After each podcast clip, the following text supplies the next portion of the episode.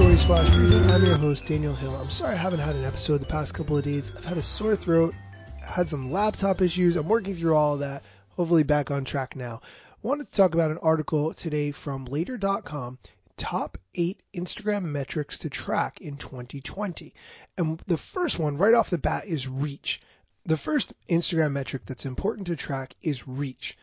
To start off with, you of course need to have a business or creator account in order to see this. Reach shows how many unique accounts have seen your post and therefore how much awareness and value you're gaining. If your objective is to increase brand awareness and reach the highest number of users possible, you really should be focusing on this number reach and getting it as high as possible.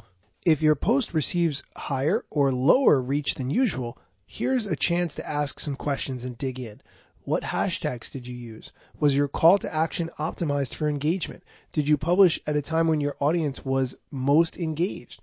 Was there anything different about the type of content that you shared that could have resulted in lower reach? Those are really important questions to ask and to think about.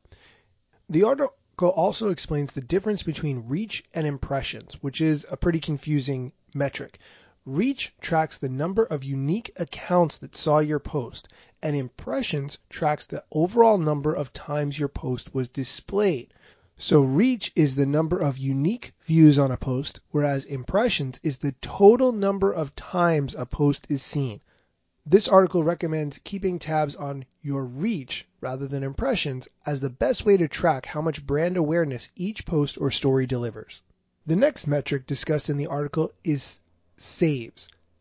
If you're not familiar with Instagram saves, users can collect and save a post for later by tapping the bookmark icon in the bottom right hand corner.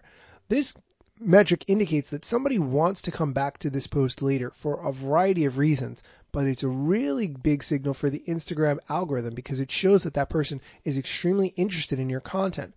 The more saves you get on a post, the more people Instagram will show that post to. By tracking the number of saves your posts receive over time, you can understand what content prompts the highest number of saves and then use that to make a strategy going forward.